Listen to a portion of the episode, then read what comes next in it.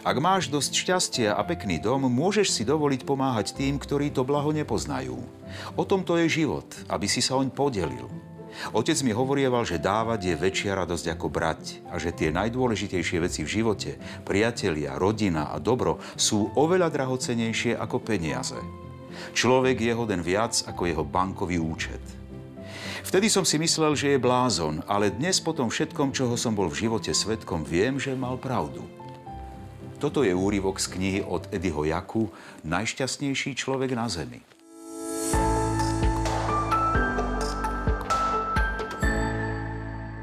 Sú dni, kedy si každý z nás potajme vzdychne a povie si, akú mám ja dnes smolu.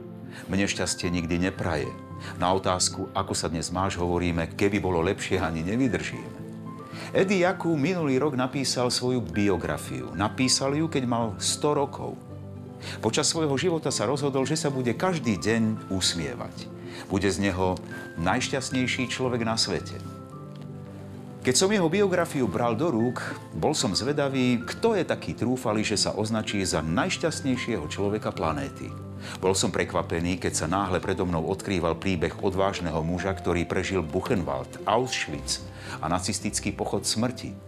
Príbeh človeka, ktorý hoci prežil nepredstaviteľné hrôzy a prišiel o rodinu, rozhodol sa, že i tak neprejde deň, počas ktorého by sa neusmieval. Jeho výpoveď nie je len o hrôzach a bolesti, je najmä o nádeji a optimizme. A ja som rád, že som si vďaka nemu opäť raz pripomenul, že všetci máme dôvody, prečo sme tí najšťastnejší ľudia na svete. Lebo sme prežili o jeden deň viac.